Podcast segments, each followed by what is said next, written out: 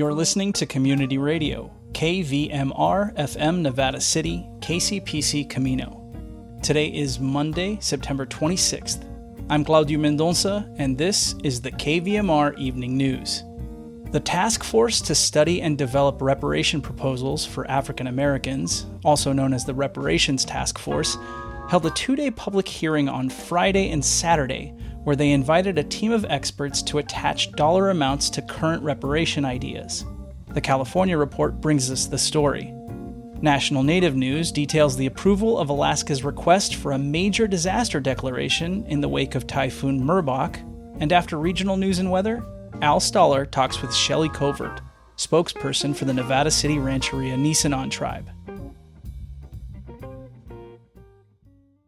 This is the California Report. I'm Madi Bolaños in San Francisco. After a summer break, the state task force studying reparations for black Californians has resumed its groundbreaking work. Over the weekend, the panel met in Los Angeles to move the conversation forward and talk about lessons they can draw from historical reparations work, plus the actual economics of the plan. KQED's Annelise Finney was at the task force meeting in Los Angeles and joins me now. Hi, Annelise. Hey, Madi.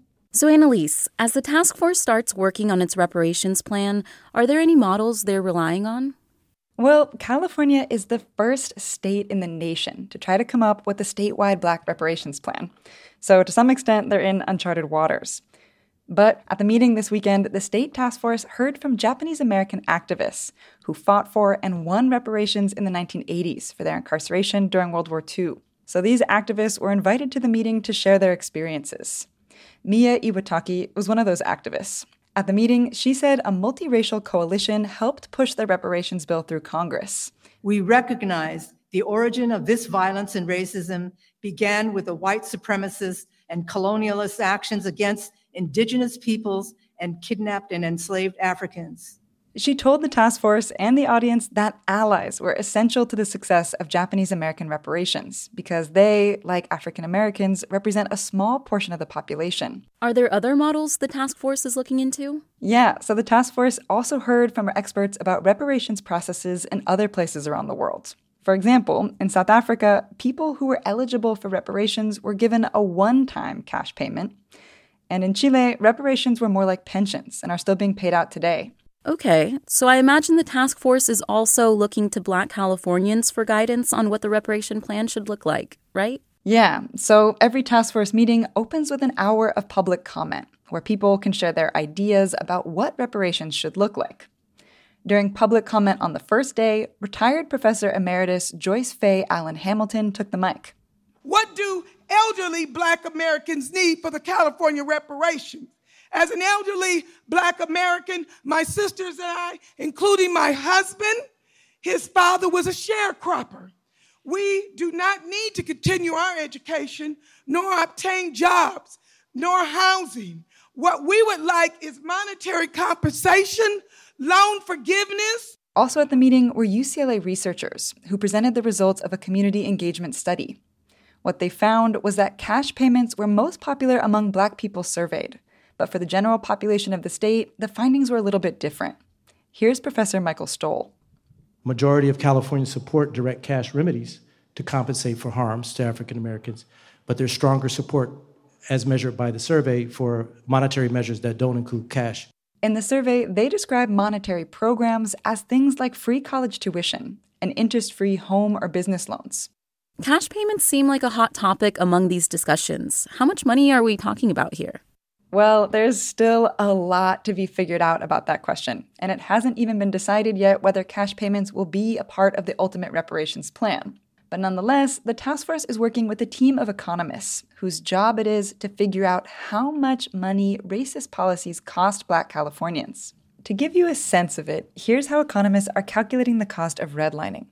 They're taking the average per person housing wealth difference between white and black residents in 1980 which is around the time that redlining was outlawed, and then multiplying it by the number of black residents in the state at that time, which the economists calculate comes out to around $570 billion. The economists suggest that that money could then be divided between current black residents who could prove they lived or are descendants of people who lived in the state while redlining was law. That sounds complicated. What's next? They're expected to submit their final recommendations to the legislature in June. But it doesn't end there.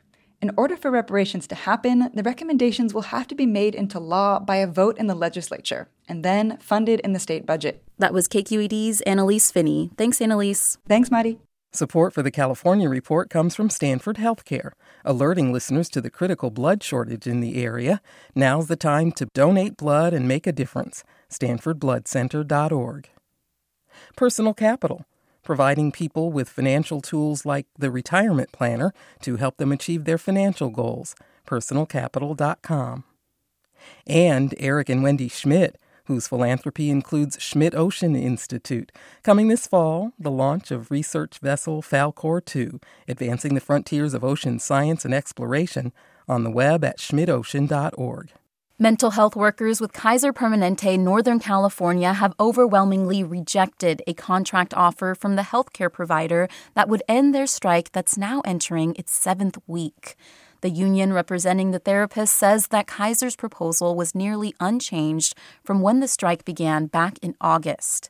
Therapists say they want to strategically pace initial intakes to help ensure timely follow ups with patients. In a statement, Kaiser suggested that the union's quote, aggressive proposal would actually increase the time patients have to wait between appointments. In other news, this month marks the 20th anniversary of the passage of paid family leave in California, the first state to offer this benefit to workers taking time off to bond with a new child or care for an ill relative. KQED's labor correspondent Farida Jhabvala Romero reports. Then Governor Gray Davis signed the law on September 23, 2002. Most workers in the state fund the paid leave program through a payroll tax and can get a fraction of their wages for up to eight weeks. Governor Gavin Newsom spoke to family advocates celebrating the anniversary. Our nation leading paid leave program is family and small business friendly, and it creates an equitable and inclusive model, we believe, for the rest of the country. As it happens, Newsom is considering a bill on his desk that would increase payments to 90% of a person's wages if they're low income, or 70% for all other eligible workers. Now it's just 60%, which Rosalba Contreras of San Bernardino County says was not enough when she had her baby. So we couldn't afford rent, food, bills, everything that goes on top. She spent just two weeks bonding with her preemie before she had to return to the office. I could have probably spent more time with her to make sure that she was healthy before I even returned back to work because she wasn't healthy. She wasn't ready and I wasn't ready. Neither of us were. She wants Newsom to support SB 951. He has until September 30th to sign or veto. For the California Report, I'm Farida Jhabvala Romero. And that's the California Report for Monday, September 26th. We're a production of KQED Public Radio. I'm your host, Madi Bolaños. Thanks for listening and have a great day. President Biden approved the state of Alaska's request for a major disaster declaration on Friday. The western part of the state was hit hard recently by a major storm. The approval ushers in additional aid to help communities with their ongoing recovery efforts. This is National Native News. I'm Antonia Gonzalez. The Biden administration on Friday approved a request from Alaska's governor for a federal disaster declaration after a powerful storm battered more than a thousand miles of coastline in the northernmost state last weekend. The declaration frees up funding through the Federal Emergency Management Agency to aid in storm recovery. As Emily Schwing reports, more than 40 Alaska Native communities are now facing a serious threat to their food security. In at least two communities, dozens of residents have been displaced after their homes were ripped from their foundations by floodwater. The storm surge included hurricane force winds that also destroyed boats people rely on for both transportation and hunting and fishing.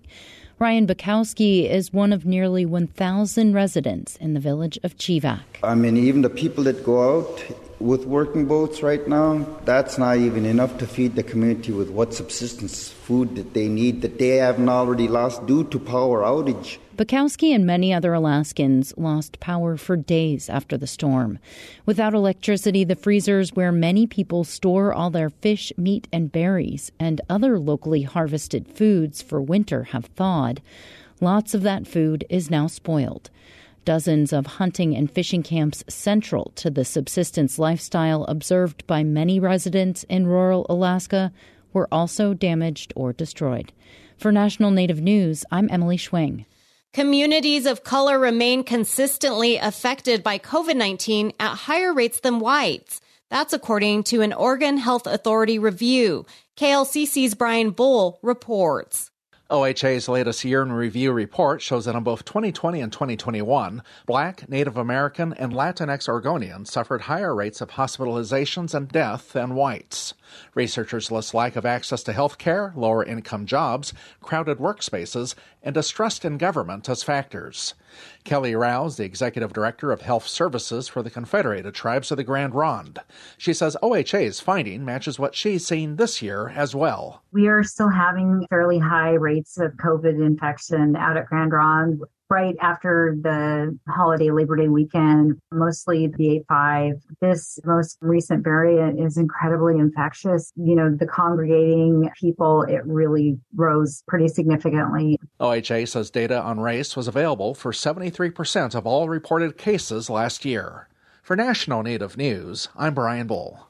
California Governor Gavin Newsom signed a package of five tribal bills on Friday. One requires state agency leaders to take training, improve communication, and interact with tribes on government to government issues. The second one creates a feather alert system for missing and murdered indigenous people. It's similar to those used in cases of abducted children. The third encourages schools and county offices to engage with tribes in their area and provide accurate education about Native history and culture. The fourth bill authorizes the University of California Hastings College of Law to remove the name of its founder who slaughtered tribal people in the 1800s and rename the school with tribal input. The fifth bill requires the renaming of California geographic features, landmarks, public lands, and structures that use the SQ word by January 1st, 2024. All five bills were authored by Native American lawmaker James Ramos. The governor signed the package of bills on California Native American Day. I'm Antonia Gonzalez.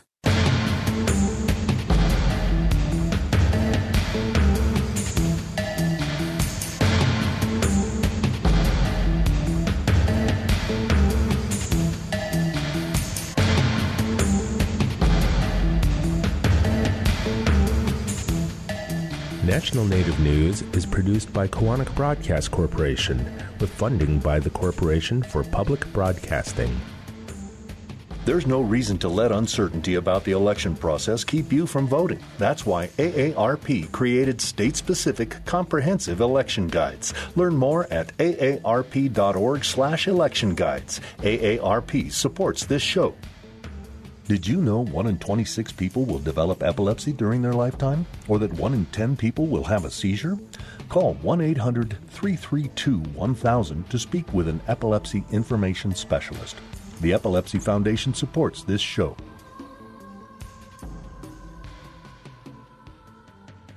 Native Voice One, the Native American Radio Network. In local news, Reuters is reporting that PG&E is cooperating with the US Forest Service after the federal agency started a criminal investigation into the mosquito fire. Now 76,781 acres and 85% contained, the blaze is California's largest wildfire this year.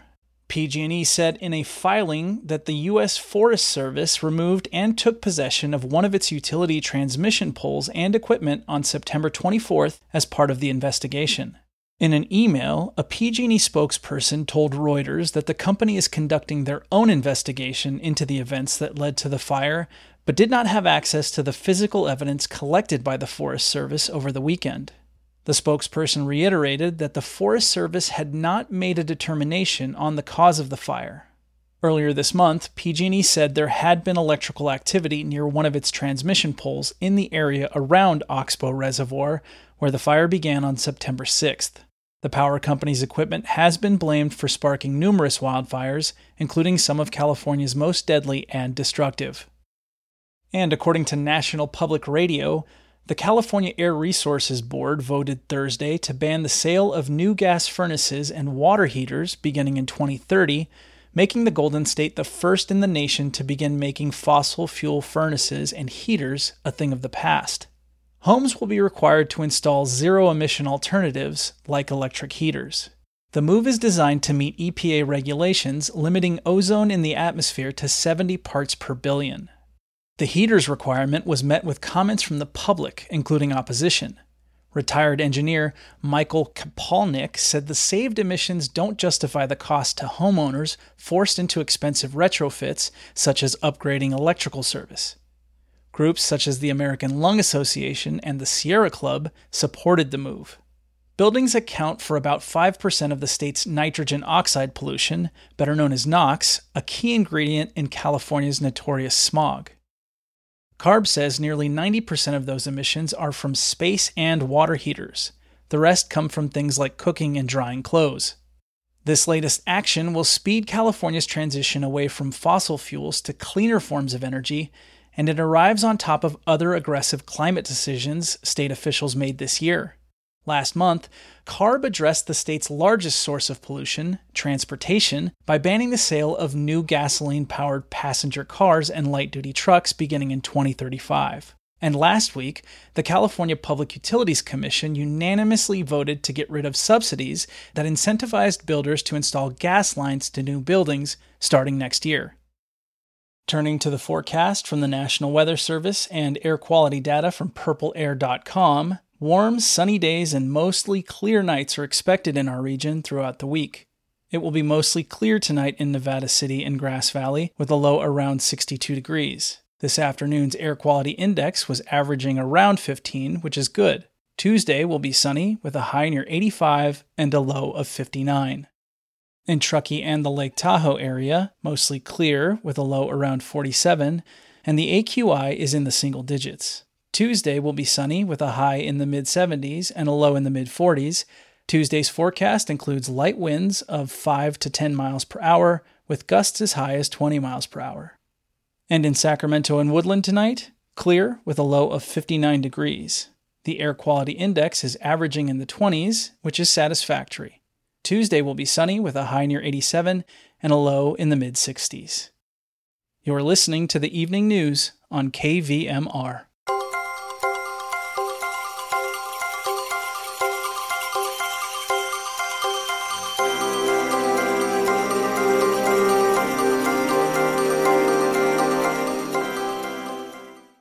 Local Native Americans will observe Orange Shirt Day this Friday in an effort to educate the public about the Indian boarding schools of just a few generations ago. Al Stahler spoke with Shelley Covert of the Nevada City Nisenan tribe for the details. Shelley, how did Native American children come to arrive at Indian boarding schools? Were forcibly removed from their homes and families and taken to church run boarding schools. And that was done to, quote, kill the Indian and save the man, to take the culture away from the native people, to civilize them. And this was funded by the federal government. This is a topic that a lot of people just don't know about. It's not taught in our schools, it's not reflected in our history. If you know a Native person, nine out of 10 times their parents or grandparents were one of the kids interned in the boarding schools. The statistics are just staggering. It's kind of mm-hmm. astonishing that these schools can be run by a church group and yet they sound very abusive.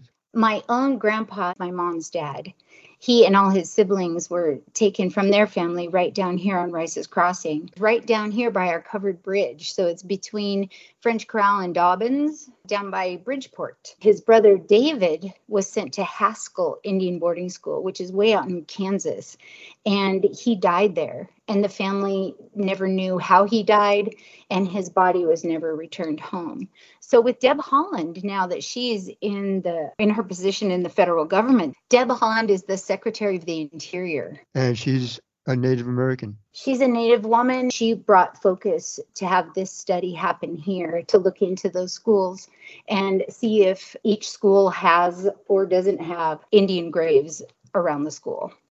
This Friday is Orange Shirt Day. What is the significance of the orange shirt? This woman, whose name is Phyllis Webstad, when she was taken to the mission boarding schools when she was six years old, they were really poor, and her grandma had gotten her an orange shirt and made it really nice with some laces and stuff in front to send her to school that day in a shirt that was really bright, and she really loved her shirt. When she got to the boarding school, the first thing they did was strip the kids and she was never allowed to have it back and she was never allowed to wear it again. For the rest of her life, the orange shirt was this significant piece of her identity loss and how she felt like nothing and she didn't matter. She said that she was crying and the other kids were crying and nobody cared.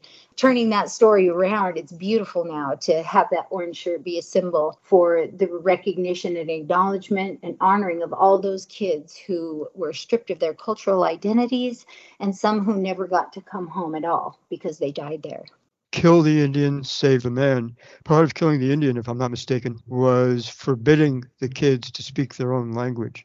No cultural identity whatsoever. They were very militant in the hair cutting and the uniforms, having to march in line, work, do their jobs, not cry, a lot of the elders that went to boarding school have substance or alcohol issues. They have violence issues in themselves and with their families. And this kind of trauma rolls forward through the generations. Most of my family members were taken to Greenville Indian School. When that burned down, they went up to Fort Bidwell Indian School. Greenville is in Plumas County, and Bidwell is up at the very north border of California. A lot of kids were sent down to Riverside, down in Southern California. They really wanted to break up the family unit and to deculturize is the only word I can think of is to take away that Indian identity, teach them how to be employable.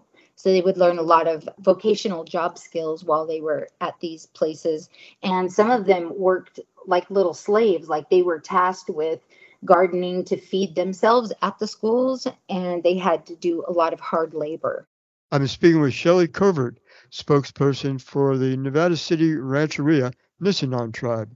Orange Shirt Day will be observed here in Nevada County in a peaceful informational meeting Friday from 4 to 7 p.m.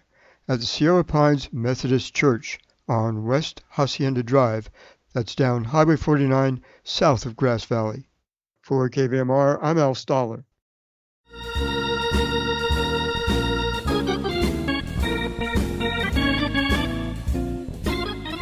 That's our newscast for Monday, September 26th. KVMR gets support from our generous listeners and from businesses like MEC Builds, Nevada County roofing contractor with over 20 years of experience, providing complete roofing services, gutter products, sun tunnels, and skylights. The showroom is at 316 Colfax Avenue in Grass Valley. MECBuilds.com. And the Auburn State Theater presenting Kathy Mattea and Suzy Bogguss together at last, Friday, October 7th at 7:30. Auburn State Theater information is at livefromauburn.com. I'm Claudio Mendonça. Thanks for listening and thanks for supporting local media. We'll see you right here tomorrow at 6 o'clock for another edition of the KVMR Evening News.